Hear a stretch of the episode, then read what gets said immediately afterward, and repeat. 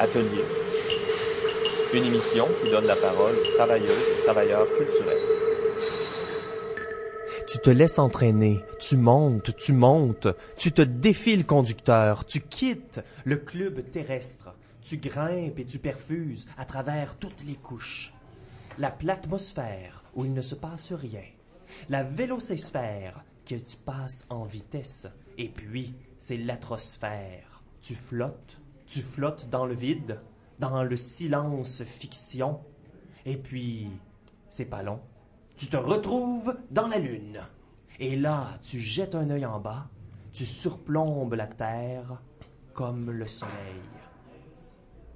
Vous écoutez Radio Atelier, votre émission sur l'art actuel qui vous fait voyager à travers les cultures, les pays et les imaginaires. Nous avons débuté l'émission avec une citation du texte Le Costonaute de Marc Favreau en direct de CIBL Jojage, un territoire Gayen-Gayaga non cédé aussi appelé Montréal. Mon nom est Benjamin J. Allard et notre émission ce soir, nous sommes propulsés dans le vide avec curiosité et détermination. D'abord, nous composons un vocabulaire de avec le chorégraphe Adrian Batt. C'est une entrevue qu'a fait notre chroniqueuse Elisabeth Recure. Bonjour Elisabeth.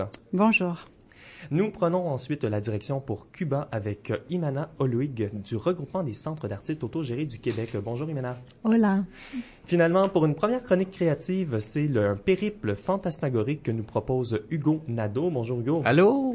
Alors, ben, bonjour tout le monde, je suis bien content de vous voir. Et pour pouvoir entendre vos voix à nos auditeurs et à nos auditrices, j'ai une question à vous poser. Alors, est-ce que vous pouvez nous parler d'un voyage qui a été formateur dans votre vie? Est-ce qu'il y a une personne qui aimerait commencer? Bien sûr, euh. Pourquoi pas commencer avec euh, euh, la superbe île de Cuba?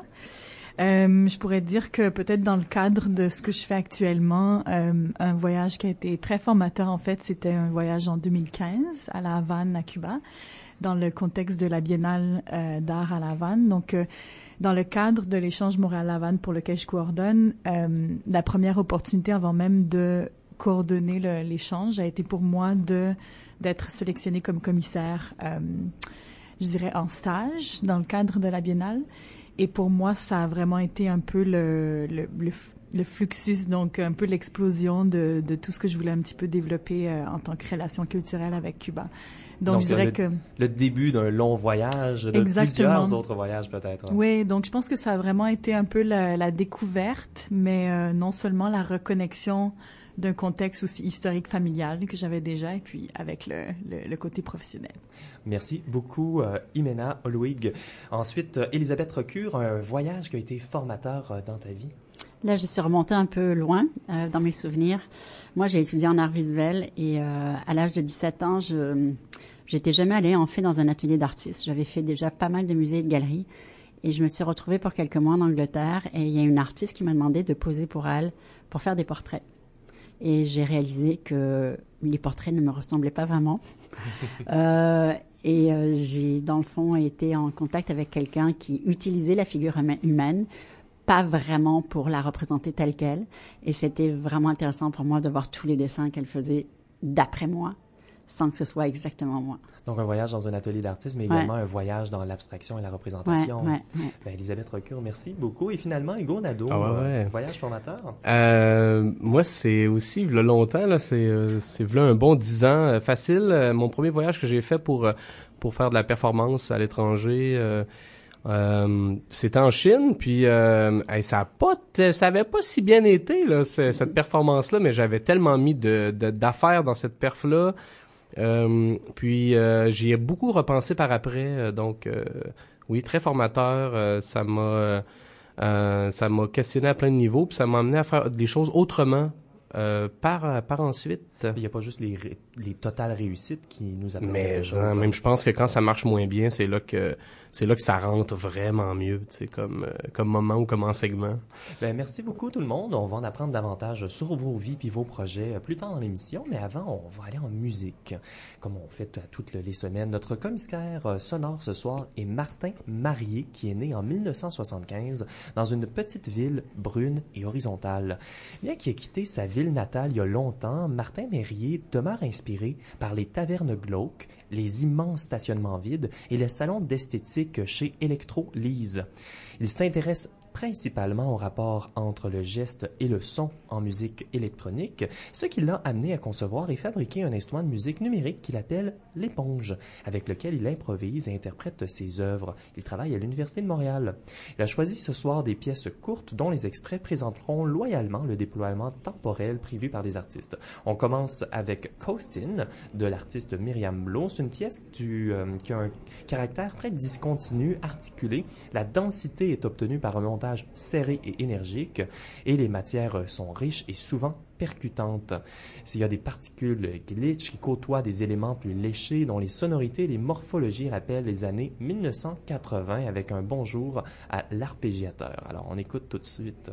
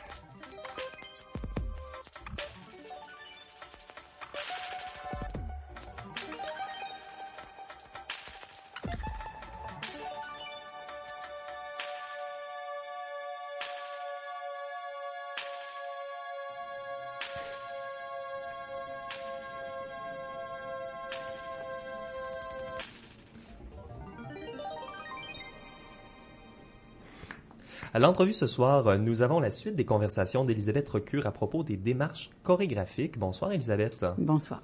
Alors tu nous as préparé une entrevue avec Adrienne Batt. C'est la troisième conversation de cette série. Donc, euh, nos auditeurs et nos auditrices vont pouvoir retrouver là, ta conversation avec Virginie Brunel et Clara Furry dans le fil de Radio Atelier. Alors, qui est donc ce chorégraphe Adrienne Batt? Adrian est originaire de Moncton. Il vit maintenant à Montréal. C'est un interprète en danse contemporaine, mais aussi un tout jeune chorégraphe. Il a commencé la danse à l'âge de 4 ans. Je pense qu'il avait ça dans les gènes. Euh, il est parti, en fait, en ce moment, il est en Europe en tournée. C'est pour ça qu'on a une entrevue qui a été euh, pré-enregistrée et que j'ai eue avec lui euh, il y a quelques semaines. Ben oui, donc tu disais que c'est un artiste originaire de Moncton. Euh, c'est d'un anglophone euh, d'abord qui parle français. Euh, c'est également une sorte de diversité culturelle, ça, des gens de, de partout au Canada et partout dans le monde. Euh, tu voulais mentionner euh, une note par rapport à ça? Oui, parce que je, je pense que depuis les années 80, Montréal est une plaque tournante en danse contemporaine et que euh, beaucoup de beaucoup de danseurs en formation ou de jeunes danseurs qui viennent aussi bien de l'est, de l'ouest du Canada ou d'ailleurs en Europe, en Amérique du Sud, euh, passent par Montréal, restent à Montréal un certain temps, laissent leur empreinte. C'est un mix incroyable dans les dans les compagnies de danse. Adrian lui-même disait que dans la compagnie Marie Chouinard, euh, il y a quand même pas mal d'anglophones, mais donc le, le lien entre tout ce monde-là, c'est qu'ils parlent français. Euh, Et qu'on peut donc les recevoir à Radio Atelier. Exact. ouais. Donc, tu as vu deux de ces chorégraphies à Adrian Batt. Tu as vu Polémique masculine et Mondi Skenham. Est-ce que je le prononce Ouais. correctement? Donc, Mondi Skenham. Alors, qu'est-ce que tu pourrais dire de son style, de son travail chorégraphique euh, qui a commencé récemment? Là? Euh, la trame musicale est importante. La trame musicale qui, euh, qui est un mix euh, électronique, musique à caractère celtique. Donc cette trame, il l'utilise, qu'il utilise est de plus en plus rythmée dans ses pièces, lancinante. ça observe vraiment un crescendo que sa chorégraphie suit. Et euh, il travaille beaucoup la répétition de gestes qui sont presque syncopés, qui se font écho d'un danseur à l'autre pour en arriver finalement à l'osmose euh, du groupe. Oui, puis comment tu as découvert son travail chorégraphique? je serais curieux de, de t'entendre par rapport à ça. je vais toujours assister au spectacle de, des finissants, en fait, de l'École supérieure de danse du Québec. Et je l'ai vu danser, j'ai vu ses chorégraphies, ses premières chorégraphies comme ça. Et ça le fait un... Et je l'ai suivi un peu. Oui, j'ai regardé sur euh, Internet. on va mettre des liens au radioatelier.ca pour voir justement euh, ces chorégraphies. Il y a beaucoup de travail du groupe aussi. Euh, des gens qui font des gestes similaires, des, des danseurs aussi vedettes ou des petits trios. C'est très gracieux. Oui, ouais. on va l'entendre parler aussi d'une technique qu'il a mis au point lui-même. Oui, ben c'est le, vocabulaire justement dont on parlait.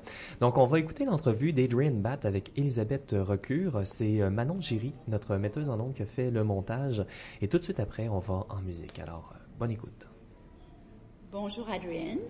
Euh, bienvenue sur les ondes de CIBL. Je disais donc que tu es originaire de Moncton, au Nouveau-Brunswick. Et si je regarde ton parcours, je vois que tu as fait des stages dans différents lieux du Canada, dont le Royal Winnipeg Ballet School. Euh, qu'est-ce qui t'a fait choisir Montréal, par exemple, au lieu de Toronto, pour euh, commencer ta carrière? Bonjour Elisabeth. Pour venir à, Montréal, euh, c'était un choix que, que, moi et ma famille ont fait ensemble. Une de les raisons était parce que je, on voulu, moi et ma famille, que, j'apprenne le français, que, que, j'avoir le, français comme deuxième langue. C'est un peu pour ça aussi l'école supérieure avec la direction de, de Mme euh, Annick Bisonnette aussi, euh, c'était quelque chose qui, qui m'a attiré euh, à, venir à Montréal. Donc, c'est ça, j'ai vu en entrevue, tu disais que le français, c'était pas une barrière pour toi, c'est une opportunité. Est-ce que tu parlais quand même un peu français avant d'arriver? Que, et est-ce que connaître la langue, la langue québécoise, t'a donné l'impression de comprendre un peu mieux cette société? Euh, oui, donc euh, le français, oui, apprendre le français, c'était présenté comme une opportunité ici par, par les gens québécois et aussi mon école aussi, euh, d'avoir le, chance d'étudier la danse et d'autres euh, d'autres formes d'éducation en français. C'était quelque chose qui était qui était très important pour moi, euh, très fondamental. donc oui, c'était une opportunité d'avoir cette, cette, deuxième porte ouverte pour moi qui, qui est le français. Pour mieux comprendre euh, la société, j'ai vécu mon enfance ma jeunesse dans une société anglophone, anglo-canadien, et je comprends euh, d'avoir l'opportunité de, connaître la société québécoise, la culture québécoise. Euh, C'était quelque chose qui était très important et, j'ai appris beaucoup de, cette transition dans ma vie. Et je disais plutôt, euh, quand je t'ai présenté, que tu es un bon interprète, bien entendu, mais tu as, tu as d'ailleurs été engagé euh, tout de suite à la fin de tes études par la compagnie Marie Chouinard, mais tu es très attiré par la chorégraphie. Donc moi, j'ai pu voir euh, de tes pièces, Encombrement social, Polémique masculine, tu dis que tu es inspiré par des éléments clés du climage social autour de toi. Qu'est-ce que sont les éléments donc qui t'ont guidé pour ces créations-là? Moi, je en regardant les créations, j'ai vu des corps désarticulés, il y a beaucoup de lignes obliques avec le mouvement des bras. Il y a une grande solidarité qu'on ressent par moment, une espèce de recherche d'osmose du groupe. Donc, euh, les, idées euh, venant du climat social sont lesquelles qui t'inspirent? Euh, Pour moi, pour, m'inspirer des, des, créations, des chorégraphies, c'est extrêmement important de regarder les réactions des gens. C'est ça les éléments clés. C'est pas juste des, des, éléments clés spécifiques dans la société, mais c'est surtout des réactions et des, des choses qui, qui, qui se passent, comme mettons, par exemple, le, le, virus, euh, le coronavirus que, qu'on reçoit comme, comme une monde en ce moment. Et euh, le, le, réaction des gens, le, qu'est-ce que ça, ça produit euh, dans les gens globalement, c'est quelque chose qui m'intéresse euh, beaucoup. Donc, il y a, je vais jamais créer une, une, pièce ou créer quelque chose sur un truc spécifique, mais c'est surtout, euh, je, je, fais beaucoup de recherches en comment on réagit comme, comme peuple, comme monde, comme pays. Ça, c'est quelque chose qui, pour tous les artistes, c'est vraiment, c'est vraiment important d'être attentif à qu'est-ce que notre public euh, pensent ou, ou, Ouais. ou vivent Ouais. dans, dans, Donc, dans c'est leur vie. plutôt la réaction du public face à ce qui peut se passer comme événements Mm-hmm. sociaux que tu regardes. Exact. Et, euh, tu as aussi mis au point une technique que tu nommes euh, je sais, Gargoyle. Est-ce que c'est comme ça qu'on oui. fait? Oui. C'est une série, euh, c'est c'est des exercices de groupe d'improvi- d'improvisation. Est-ce que tu peux nous parler de cette technique-là?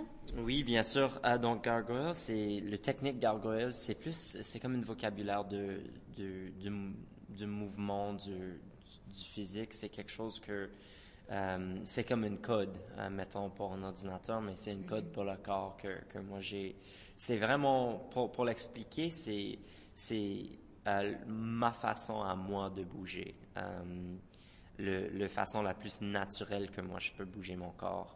Et ça, ça vient de, de plusieurs éléments. J'ai une, une, une passé euh, sportif aussi. J'ai commencé la danse au même temps dans ma vie que, que j'ai commencé. J'ai joué hockey, soccer, euh, le golf. Euh, donc, j'avais plein d'autres activités dans ma vie et naturellement, ça a affecté comment je bouge naturellement à, dans la danse. Donc, quand j'ai, choisi la danse comme, comme art et comme carrière, comme métier, euh, et quand j'ai fait la décision euh, de créer, les sports et les, le positionnement des sports étaient déjà dans mon corps. Donc, gargoyle, c'est quelque chose qui, qui est très dans le sol. Euh, la raison pourquoi je l'appelle gargoyle, c'est c'est euh, j'étais inspiré par des, des statues grotesques euh, qu'on voit sur Ah les ouais. édifices, mais ils ont aussi le ils avaient euh, initialement le, le but de ne pas être juste décoratif, mais d'être leur utilité, c'était de transporter l'eau de en dessous de les toits Ouais. jusqu'au euh, jusqu'à la terre. Donc il y a une, il y a une fluidité, il y a une, euh, une, physicalité à l'interne de On, on a toujours des modèles. Quels sont les chorégraphes, par exemple, qui ici ou bien ailleurs euh, t'ont inspiré? Est-ce qu'il y a des chorégraphies que tu as découvertes quand tu étais jeune puis qui ont- qui t'ont mené vers cette voie-là? Euh, ça, c'est une question qui est très intéressante. Comme interprète, c'est sûr que, que Marie, Marie Chouinard est, est ma grande euh, inspiration, mais aussi elle est que- quelqu'un qui, qui m'enseigne beaucoup. Donc, euh, je dirais qu'elle est une, une, une source d'in- d'inspiration qui va, qui va toujours être là dans, dans ma vie. Je, vais, je, je, je me souviens de, de voir le sacre. euh, Ouais.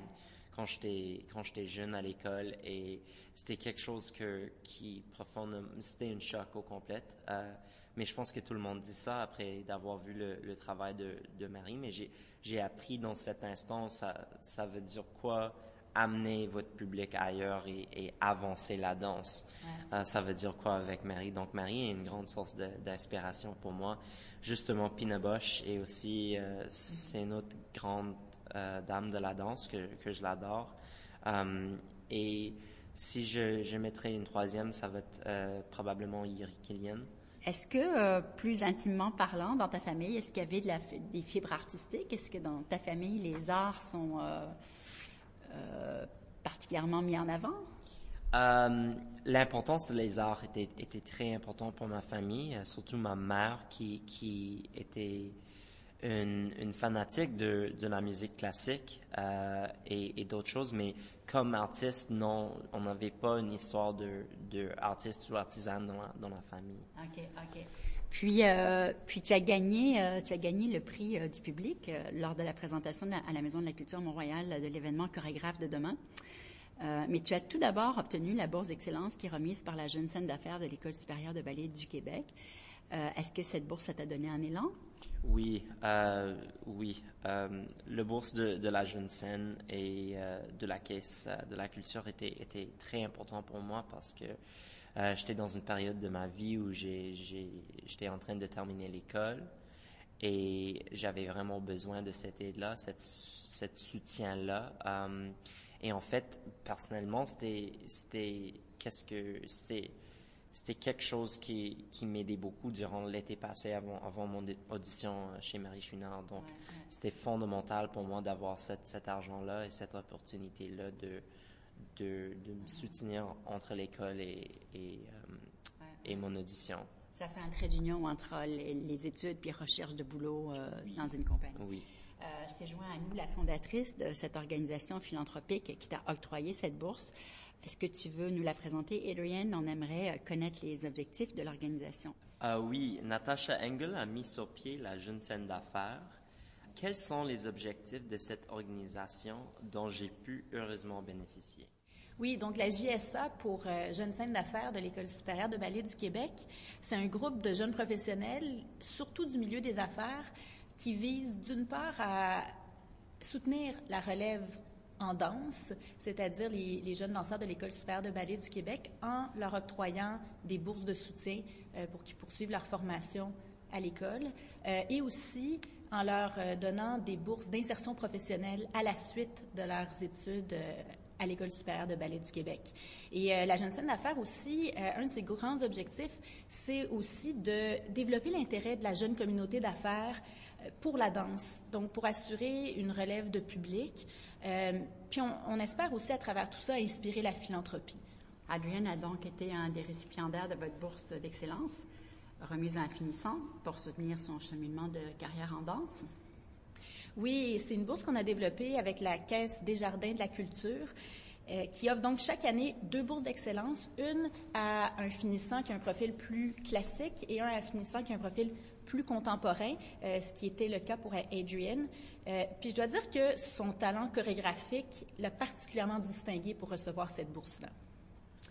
Merci beaucoup pour ces précisions, Natacha, et merci, Adrienne. Montréal a besoin de ce genre d'initiative. Merci de nous avoir accordé cette entrevue.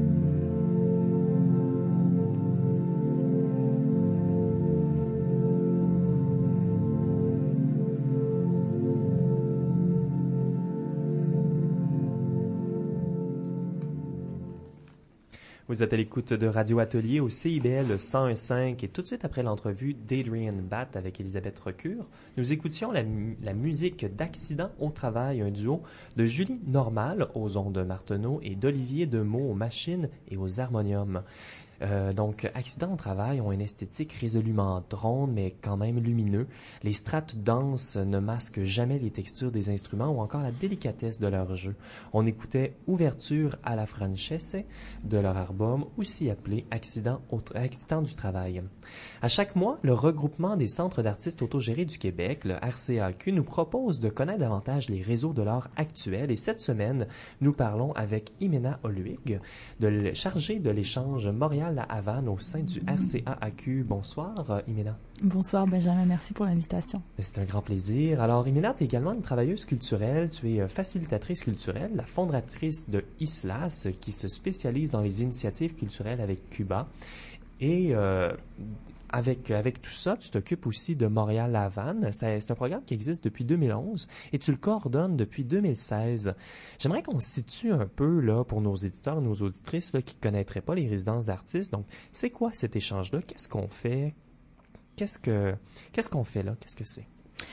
Donc, euh, initialement, l'échange Montréal-Lavanne a débuté en 2011. Euh, c'est un échange qui était, euh, en fait, qui a été mandaté à travers le Conseil des arts de Montréal, qui a approché le RCAQ pour euh, justement coordonner cet échange qui a été établi à cette époque-là. ça a été initié surtout dans le segment de formation professionnelle au sein de, du RCAQ, avec la volonté en fait de commencer à établir un pont culturel tout simplement entre artistes, commissaires, mais aussi travailleurs culturels, qui est quelque chose d'un peu plus rare aussi dans les échanges, euh, disons, culturels internationaux. Donc, euh, l'idée est démarrée de là. Euh, selon des premières rencontres, la relation humaine avec Cuba initie beaucoup, souvent, des projets de ce type. Euh, donc, ça s'est initié comme ça. Et donc, on a eu euh, quelques premiers partenaires au début en 2011. Mhm. Et euh, on en est maintenant à la dixième édition. Ouais, et puis on pourrait un peu là, contextualiser. Là, quand on est sélectionné pour faire partie de cet échange, par exemple, un artiste de Montréal qui se retrouve à Cuba, qu'est-ce que qu'est-ce que l'artiste est appelé à faire? Donc, euh, à travers les dernières années, on a, euh, je dirais, on s'est un petit peu adapté euh, souvent à notre partenaire à Cuba. C'est important de un de lui poser la question euh, comment ou de quelle façon est-ce que l'échange pourrait répondre autant du côté de La Havane que du côté de Montréal. Donc, certaines années, on avait des échanges avec des artistes, d'autres avec des commissaires. Donc, dans le cas des, des années d'échange d'artistes, justement, quand un artiste montréalais se retrouve à La Havane, euh, je dirais que la première question, en fait, que je lui pose, c'est es-tu déjà allé à Cuba? C'est Euh, une bonne première question à poser. Ça, ça fait une différence. Souvent, les, les, les gens ont eu une expérience avec Cuba euh, plutôt touristique, avec un- une expérience d'hôtel tout inclus, disons, euh, qui est euh, aussi émouvante, mais d'une autre façon. Donc, euh, souvent, l'artiste montréalais, dépendamment aussi de son expérience à voyager internationalement, ça peut devenir une expérience très riche, très fructueuse pour lui, autant pour sa pratique euh, que son approche au travail, euh, que ses relations aussi avec d'autres artistes. Ben oui, tout à fait. Donc, on, un, un programme, euh, donc un programme comme ça, ça l'utilise des réseaux déjà créés, donc des centres d'artistes, des opportunités déjà présentes, mais ça se permet également d'imaginer des réseaux à venir, des circuits à venir. Donc, ça serait quoi l'importance d'un partenariat comme ça pour les artistes, mais aussi plus généralement pour la culture cubaine et canadienne? Je dirais que, en fait, on l'a vu au, au sein des dernières années. On a eu plusieurs types de partenaires. Euh, autant, euh, on a commencé par exemple avec la fondation Ludwig, euh, qui est à caractère allemand, mais qui est, basée à La Havane. Donc, avec la Ludwig, par exemple, c'était vraiment des échanges de formation professionnelle. Donc, les artistes allaient vraiment donner des ateliers selon les besoins autant techniques que conceptuels que les artistes avaient besoin là-bas. Euh, donc, ça créait vraiment un échange de connaissances, de ressources, euh, de logiciels, etc., etc., que des artistes là-bas pourraient pas avoir accès, par exemple, alors que des artistes montréalais ont plus accès à ces ressources-là. Euh, mais je dirais que les partenariats en devenir, surtout, se sont créés autant d'artistes qui se sont rencontrés, qui ont ensuite décidé de revenir à Cuba pour refaire un projet euh, et suite à cette résidence-là. Donc, il y a toujours eu une espèce de, de rencontre. Le- L'échange est vraiment, en fait, pour la circulation des individus, les échanges et conversations, mais en vue de créer d'autres projets collaboratifs. euh, Quelque chose pourraient- de pérenne. Exactement. Et puis, euh, très rapidement, là, on a parlé de partenaires. Là. Qui, qui sont-ils? Donc, on a commencé avec la Fondation Ludwig. Euh, on a ensuite euh, eu la merveilleuse rencontre avec Jorge Fernandez, qui à l'époque euh, travaillait au centre Wilfredo Lam à La Havane, qui produisait la Biennale de La Havane. Donc, on a eu un partenariat avec, la Biennale de La Havane en 2015. On a ensuite eu un partenariat avec Fabrica de Arte Cubano, qui est un multi-espace qui est maintenant euh, assez connu internationalement euh, qui confond euh, toute pratique artistique. Donc ça, ça a été super intéressant. On avait des artistes de plusieurs pratiques qui allaient travailler avec la communauté là-bas. Et en ce moment, en fait, on a un partenariat très intéressant qui s'appelle l'espace Artista por Artista. Et ce qui est intéressant dans ce contexte-là, c'est que c'est le premier espace de résidence officielle qui existe à La Havane et à Cuba. Ah, mais c'est passionnant. On va continuer la conversation, euh, Imena euh, Ogwig, Olwig, euh, tout de suite après une courte pause. On va également avoir une première chronique créative par Hugo Nadeau. Alors, on revient euh, tout de suite.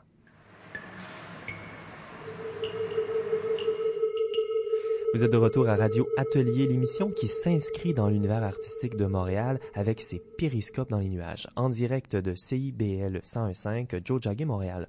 Mon nom est Benjamin J. Allard et vous pouvez voyager au radioatelier.ca pour nous réécouter ou en apprendre davantage sur les sujets traités en ondes. Radio Atelier est également sur votre appli balado préféré. Vous, vous pouvez nous aider également. Hein. Vous pouvez parler d'émissions à vos compagnons de route, partager nos épisodes sur vos cartes postales ou encore payer un avion pour porter une banderole à notre nom. Nous poursuivons maintenant notre conversation avec Imena Holwig du RCAQ pour en apprendre davantage sur le programme Montréal-La Havane. Donc, euh, Imena, à Radio Atelier, on aime parler du travail concret de nos euh, invités. Tu coordonnes un projet dans deux milieux culturels très différents, le Cuba et le Québec. Donc, à quoi ressemble une journée de travail typique? Pourquoi, pour toi, c'est quoi tes défis? C'est quoi tes petits plaisirs? Wow, je dirais, euh, en fait, de un, ma journée de travail typique ne ressemble en rien ni à hier ni à demain. Donc, euh, je fais vraiment partie d'un type de personne qui est très hors euh, du 9 à 5 habituel. je suis d'origine chilienne initialement, donc j'ai la chance d'avoir appris l'espagnol et le français à très jeune âge. Donc, euh, je dirais que principalement aussi une des, hum, des forces ou des, des, atouts que je peux avoir dans le cadre de travailler à Cuba, c'est de pouvoir parler espagnol, de me communiquer plus facilement avec nos partenaires, nos collaborateurs là-bas. Euh, mais je dirais même que mon accent chilien s'est même réadapté à un accent cubain aujourd'hui, donc ce qui facilite encore plus un peu l'échange puis la, la, compréhension de nos partenaires. Euh, Cuba, c'est un, une île. C'est une île où il y a quand même une isolation au niveau encore euh, d'un accès à l'internet très limité, à l'accès à l'information très limité. Les ressources sont limitées, donc il y a encore beaucoup de travail à faire à ce niveau-là. Euh, je dirais que l'embargo américain, effectivement, a encore, euh, ils subissent encore un peu des séquelles ou des, euh, des, des, continuités par rapport à ça. C'était également une question que je voulais poser parce qu'un mm. projet comme ça, Résidence Québec, La Havane, c'est pas quelque chose qu'on pourrait imaginer, par exemple, États-Unis, Cuba, à cause justement de l'embargo. Donc, la dimension politique, comment ça s'inscrit dans, dans ton travail et puis dans l'échange? Je dirais effectivement que c'est quelque chose que je mentionne souvent. Les relations diplomatiques m'aident énormément, en fait. Donc, c'est en tant que travailleuse culturelle, euh, ça prend un travail de débrouillardise, de pouvoir euh, des fois utiliser d'autres types de stratégies aussi de communication. Euh, par exemple, l'application WhatsApp aujourd'hui qui permet aux Cubains de se communiquer à travers leur téléphone est très utile. Donc, par exemple, un exemple comme Skype, qui est un logiciel américain, ne peut pas fonctionner à Cuba. Donc, il faut toujours un petit peu essayer de, de se réadapter au contexte cubain en vue de pouvoir faire avancer ce type de projet-là.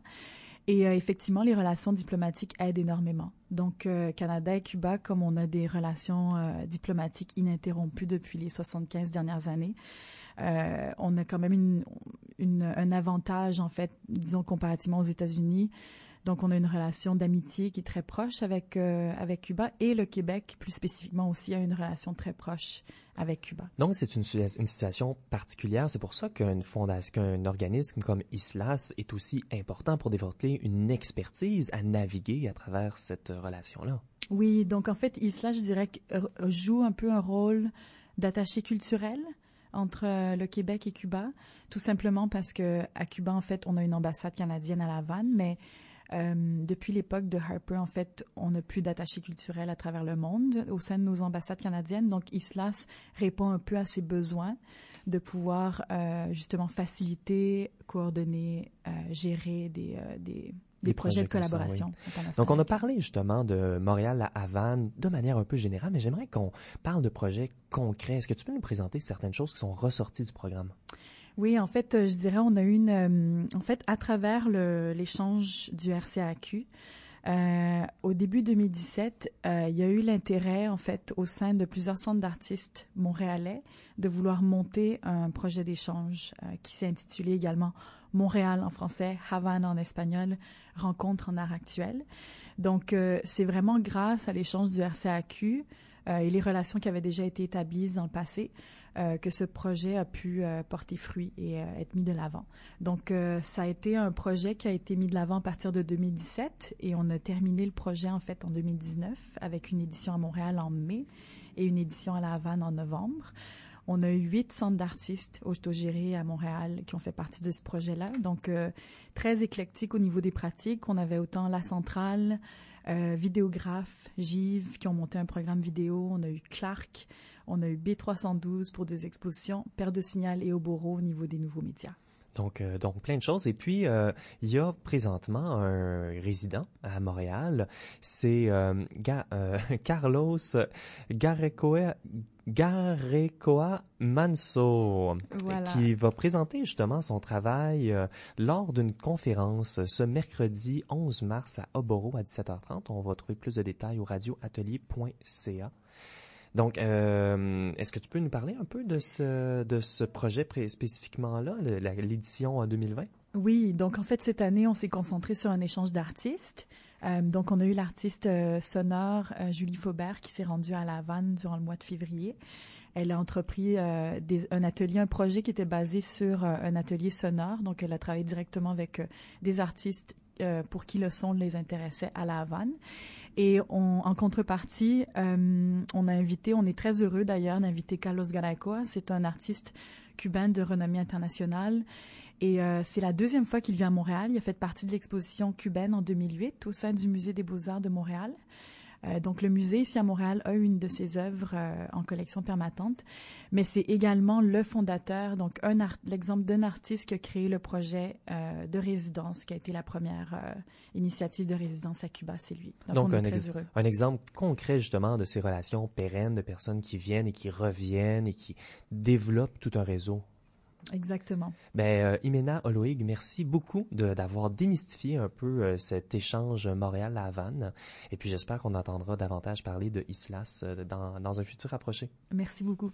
Alors on va en musique avec la dernière pièce commissariat musical de Martin Marié. On écoute une improvisation qu'il a réalisée spécialement pour notre émission.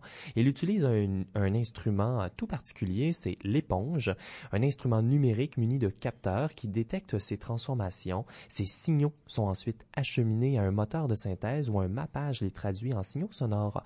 Des sonorités électroniques brutes, alors synthèse par modulation de fréquence, se superposent et forment graduellement un drone épais et granuleux. Il mentionne également que son esthétique est clairement influencée par le doom metal.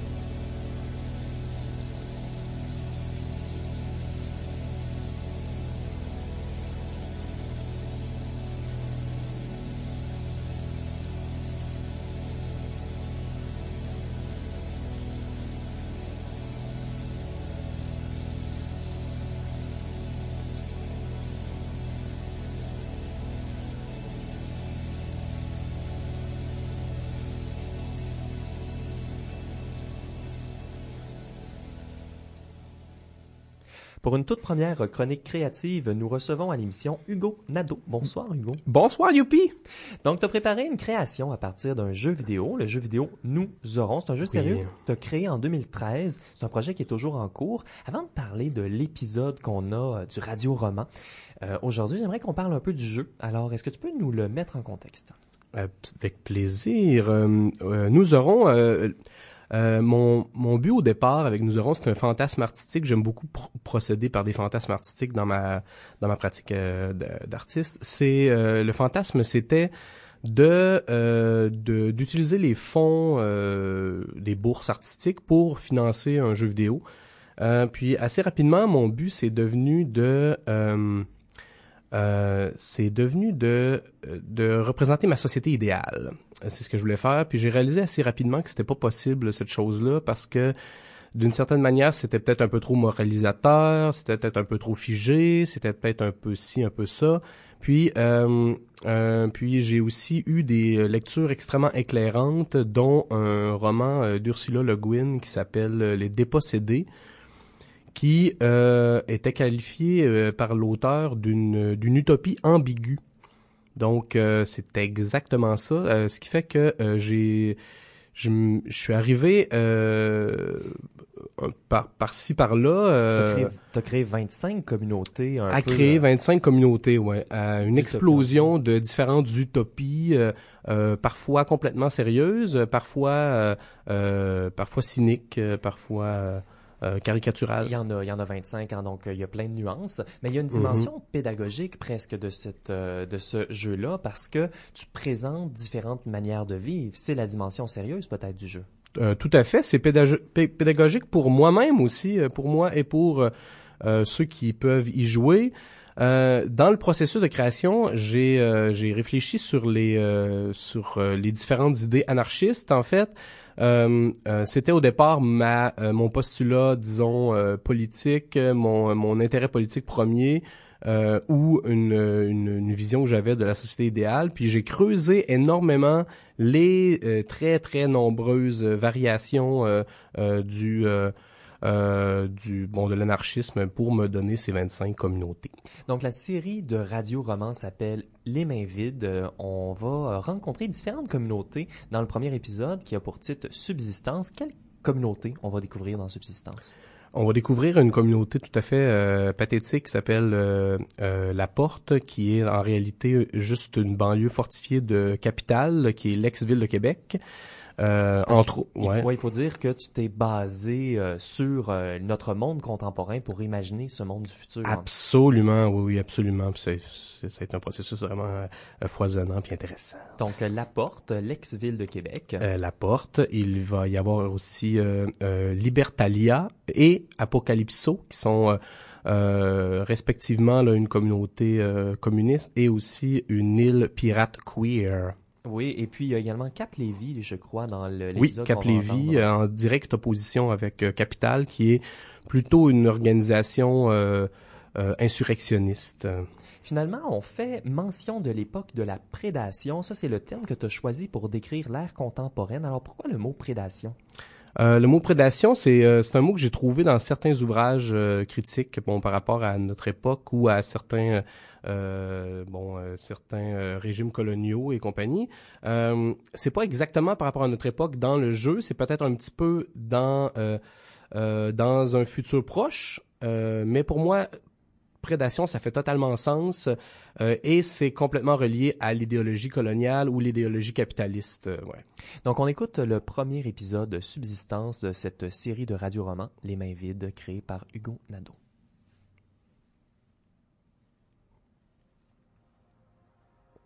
La main vide, avec Jérémy Aubry, Emma Gomez, Hugo Nadeau et Jacqueline Van der Geel.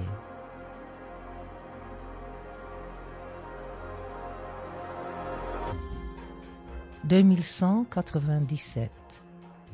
C'était le temps de la prédation. Maintenant, ça ne l'est plus. Dans l'Amérique du Nord, autour des revenants, anciens Grands Lacs, tous sont presque à l'abri du grand réchauffement.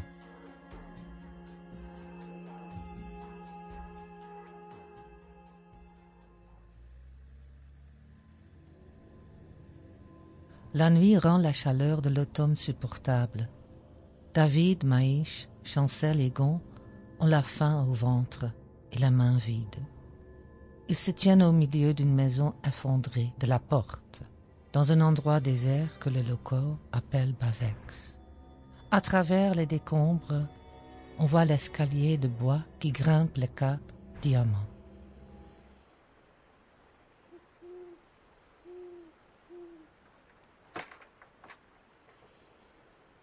L'escalier a été fabriqué par des robots, c'est clair. Il est trop parfait pour à beau. Les planches ne s'adaptent pas au terrain.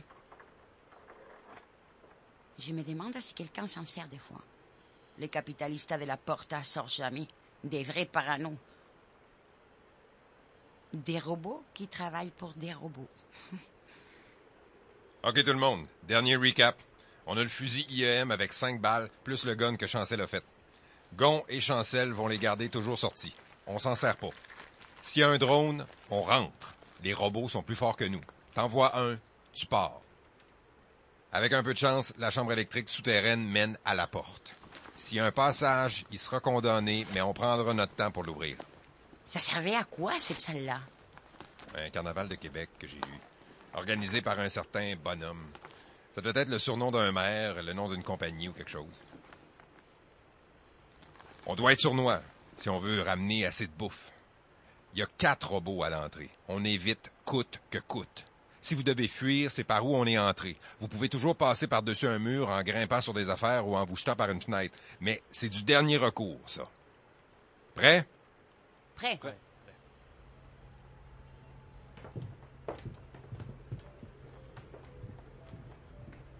Je pense encore qu'on aurait dû aller à l'île aux courges. Ils ont plus de guns. Mais. Mais ils ne peuvent pas défendre à tous ces champs-là. Hé, on s'est déjà mis d'accord.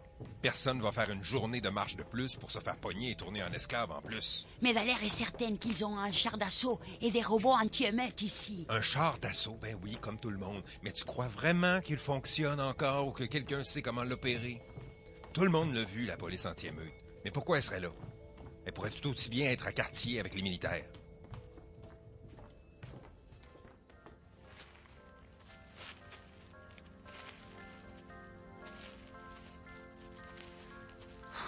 Une sacrée belle forêt pareille. C'était une petite plaine avant, dans la ville ou un parc. Je vis ça sur des plans. Aucune idée pourquoi ils ont pas tourné ça en champ à un moment donné.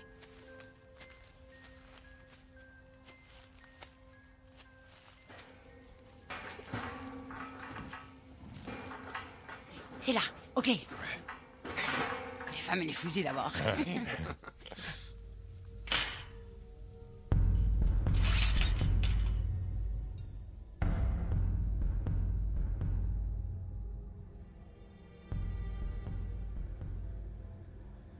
Le groupe de voleurs a eu de la chance. La salle électrique des ex-plaines d'Abraham mène à la porte et le passage n'est pas trop bouché.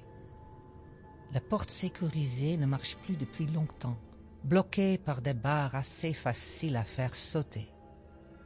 Bientôt, le groupe traverse à la porte et parvient à remplir, leur sac de nourriture. Ils sont plus lourds, mais plus motivés. Avant de repartir, David et Maïch font un arrêt dans un immense entrepôt dont les portes ont tombé, remplacées par des bâches de plastique.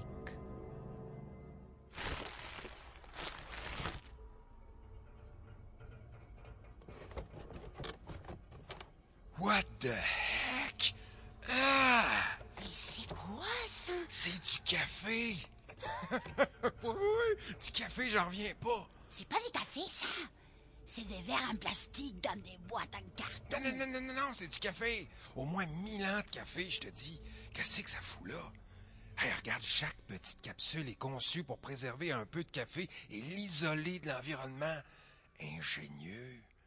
Ils savaient que ça allait péter durant la prédation, tellement qu'ils ont même fabriqué des salles pour archiver leur café pour des jours meilleurs.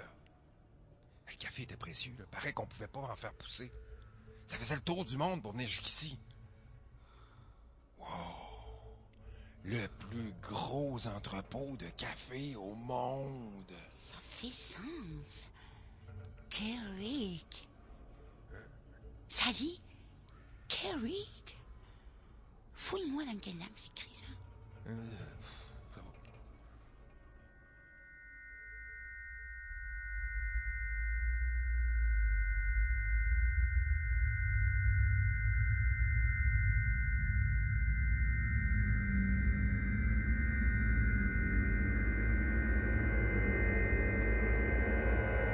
Vous écoutiez Subsistance de la série Les Mains Vides, créée par Hugo Nadeau.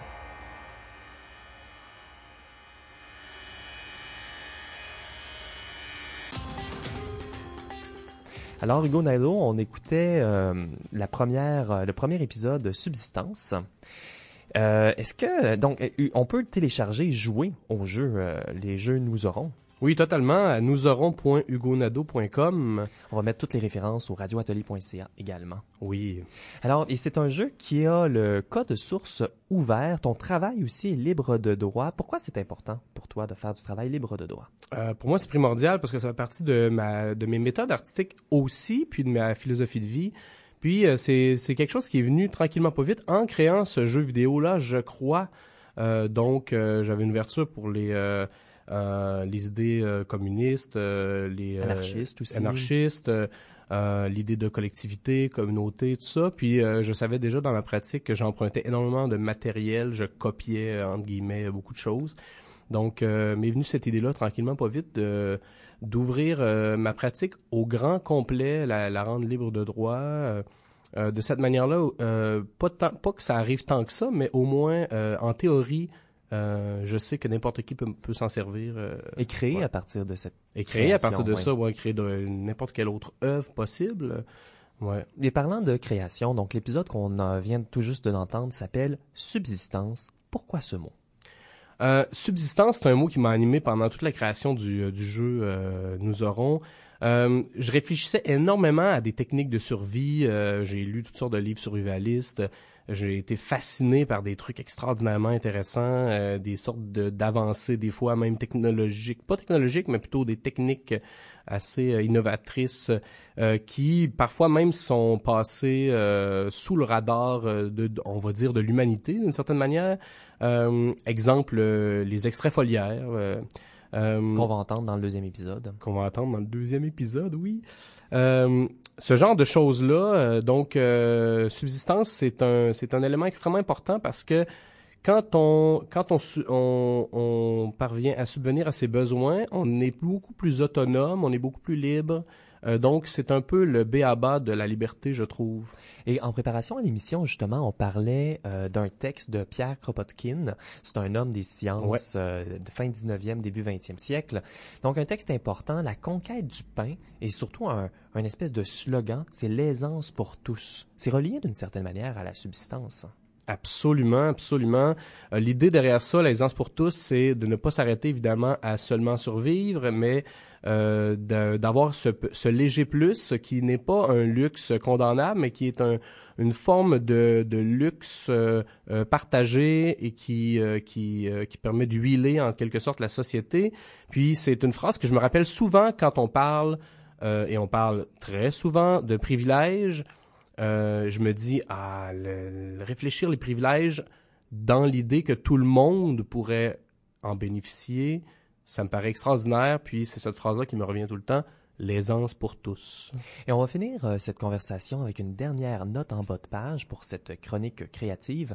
J'aimerais qu'on réfléchisse un peu sur comment le jeu fonctionne dans ta pratique plus généralement. Tu as parlé de fantasme artistique. C'est un fantasme, c'est des fantasmes que tu as avec la collaboration notamment. Euh, oui, euh, totalement. Faut dire que le jeu vidéo mène à un spectacle qui s'appelle Nous campions loin des endroits où la mort nous attendait. Puis euh, j'ai fait le jeu vidéo presque essentiellement tout seul. J'ai reçu de l'aide, par exemple, d'Antonio de Braga puis Fred Le Brasseur pour la musique et les sons. Mais je travaillais tellement tout seul que le rêve de communauté était très, est resté très théorique. Donc, un peu euh, ironique de travailler seul sur un projet euh, qui Complètement. Complètement. C'est pour ça que le, le spectacle est arrivé. Puis là, enfin, je m'entoure d'une grosse équipe, euh, très grande équipe de gens formidables. Puis là, c'est vraiment bien parce que la chronique, euh, les mains vides, euh, commence à faire intervenir certaines de ces personnes-là. On les a entendues justement euh, pendant la narration. Il y a aussi beaucoup d'humour dans tout ton travail.